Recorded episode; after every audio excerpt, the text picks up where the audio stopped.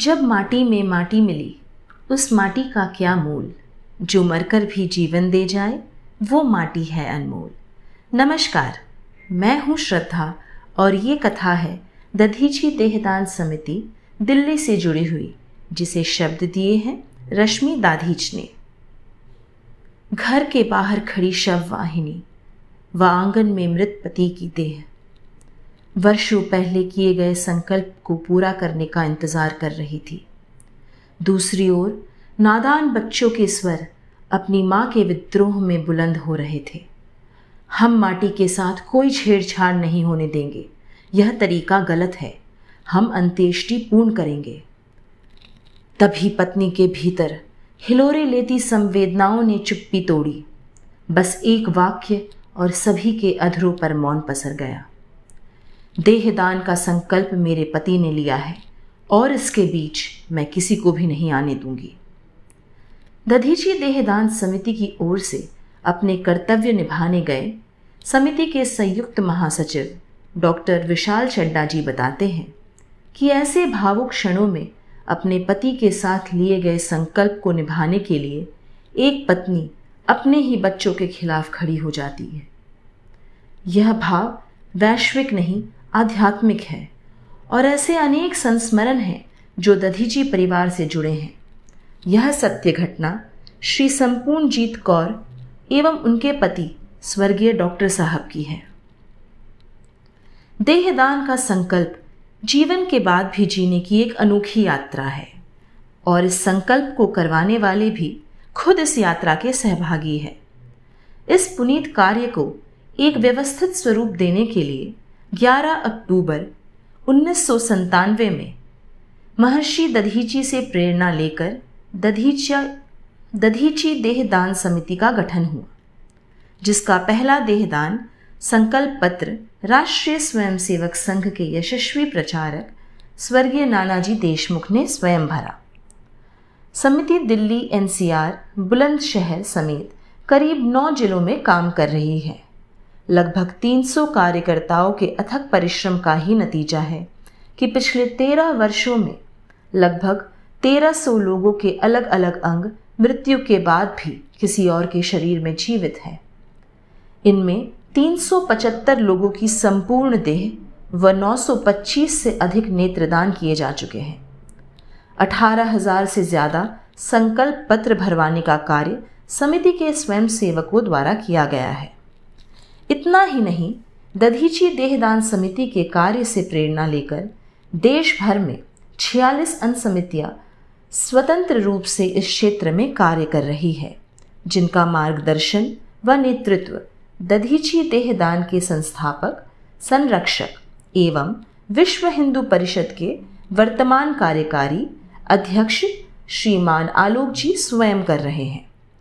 आखिर देहदान का विचार आया कहाँ से? इस प्रश्न का उत्तर देते हुए श्रीमान आलोक जी बताते हैं।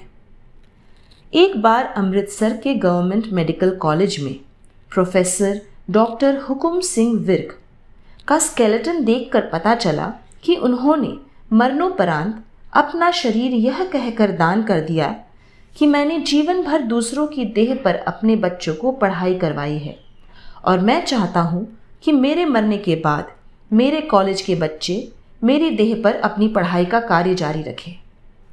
मेडिकल के सभी आयुर्वेदिक, होम्योपैथिक एवं एलोपैथिक क्षेत्र में, जहाँ एक शरीर पर चार से पाँच विद्यार्थियों को अध्ययन करना चाहिए, वहाँ मजबूरन 40 से 50 विद्यार्थी अध्ययन कर रहे हैं।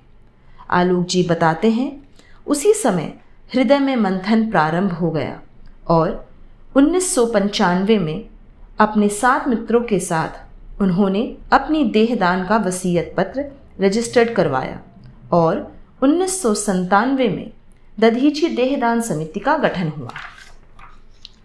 समिति की उपाध्यक्षा श्रीमती मंजू प्रभाजी बताती है कि आरंभ में देहदान करवाने में बहुत अड़चने आई।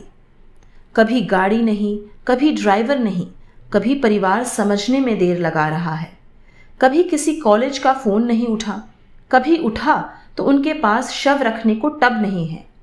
लगभग तीन चार साल के अथक प्रयास से अब स्थिति यह बनी कि 24/7 दिल्ली के किसी भी सरकारी मेडिकल कॉलेज में देहदान की व्यवस्था सुचारू रूप से शुरू हो गई। एनसीआर में खुलने वाले कॉलेजों के लिए पार्थिव शरीर की मांग भी अब पूरी होने लगी है। देहदान संकल्प एक और आपकी आध्यात्मिक चेतना को जागृत करता है कि आप यह शरीर नहीं, स्वयं आत्मा हो, और यह शरीर इस संसार की यात्रा के लिए बस एक साधन मात्र है। तो वही दूसरी ओर इसी देह को स्वस्थ, सबल और सुदृढ़ बनाने की भी प्रेरणा देता है, क्योंकि एक अच्छी देह के अंग ही जन कल्याण में उपयोगी होंगे। आखिरी पड़ाव में सांसों के मोती गिनते, उस व्यक्ति के लिए इससे ज़्यादा संतोषजनक बात क्या होगी? कि उसकी बेजान माटी भी किसी के निरस हारे हुए और थके हुए जीवन में नई उम्मीद, नई रोशनी और नया जीवन भर देगी। यह बातें लिखना, कहना जितना सरल है, समय पर इस कार्य को नियोजित ढंग से करना उतना ही कठिन हो जाता है। फिर भी नोएडा के एक स्वयं सेवक परिवार में जब पूरी कोशिश के बाद भी मात्र सात दिन के नवजात शिशु को डॉक्टर बचा नहीं पाए तो उनके परिवार ने उस शिशु के कुछ पल के जीवन को भी एक उद्देश्य दिया और दधीची देहदान समिति का वह सबसे छोटा डोनर बना। समिति के अध्यक्ष श्री हर्षदीप मल्होत्रा जी बताते हैं कि 10 नवंबर 2017 में राष्ट्रपति भवन में आयोजित दधीची देहदान समिति के कार्यक्रम में मुख्य अतिथि राष्ट्रपति महामहिम श्री रामनाथ कोविंद जी ने नवजात शिशु के पिता श्रीमान सूरज गुप्ता जी को अपने पास बिठाया और सभी देहदान संकल्प पूरा करने वाले परिवारों का अभिनंदन किया।